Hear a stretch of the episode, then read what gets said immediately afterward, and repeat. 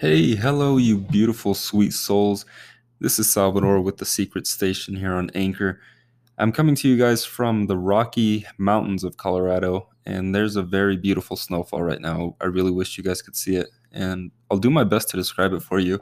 Um, so, it's a very, very light snowfall. If if you guys have been fortunate enough to witness snowfall ever in your life, it's sort of like that snowfall that you see on Christmas morning right before you have to wake your parents up and it's just it's a beautiful sight and you know the rest of the world is enjoying the day.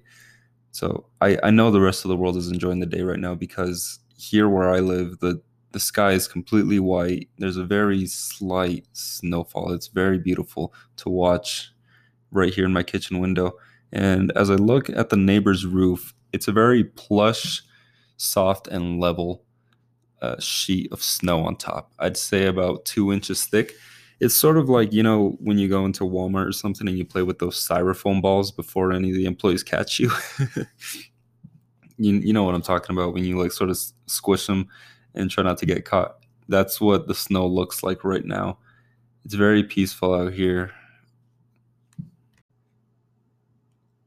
I can see birds nesting in the willow trees out in the field, roughly a quarter mile from my house. It's a very quiet field. You see deer, elk there on occasion. Very quiet neighborhood.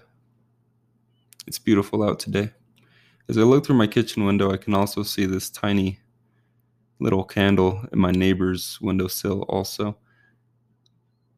They have it on a shelf, and it's just, it's kind of relaxing to watch the flames sway back and forth as you watch the snowfall, even though I probably shouldn't be doing that looking through my neighbor's window but hey, it's it's there. So, and I see it.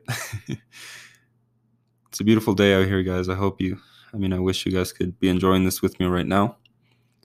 However, there's beautiful there's beautiful times in every day, regardless who you are, regardless what kind of day you're having. So I just hope you guys can see those small little details that really make the day what it is.